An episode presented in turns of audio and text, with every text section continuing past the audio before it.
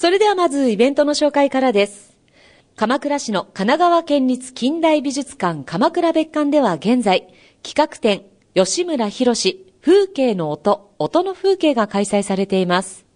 1970年代初めから環境音楽の先駆けとして活躍した吉村博士。エリック・サティの楽譜に見せられて音楽の道に進んだ吉村の活動は音楽ばかりでなく音を描くドローイングやパフォーマンス、サウンドオブジェの草案、執筆と幅広いものでした。中でも1982年にリリースされたアルバム Music for Nine Postcards は環境音楽という言葉を日本で広く世に知らせるきっかけとなりました。没後20年を記念するこの展覧会では、初期のコンクリートポエトリー、楽譜、写真、映像作品などのほか、公共施設のための音楽など、その多面的な活動が紹介されています。会期は9月3日日曜日までです。代わって、横浜市中区の三景園では、明日から、さつき盆栽展が開催されます。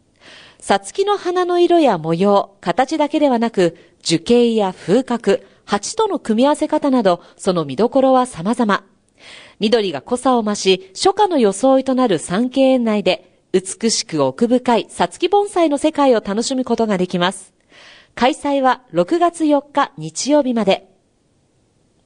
最後、横浜市神奈川区の神奈川県民センターでは、6月17日土曜日、令和5年度第2回考古学講座が開催されます。内容は、令和4年度に神奈川県内で実施された発掘調査の成果についての発表です。参加を希望される方は、5月31日水曜までに申し込む必要があります。定員は250名。応募者多数の場合は抽選となります。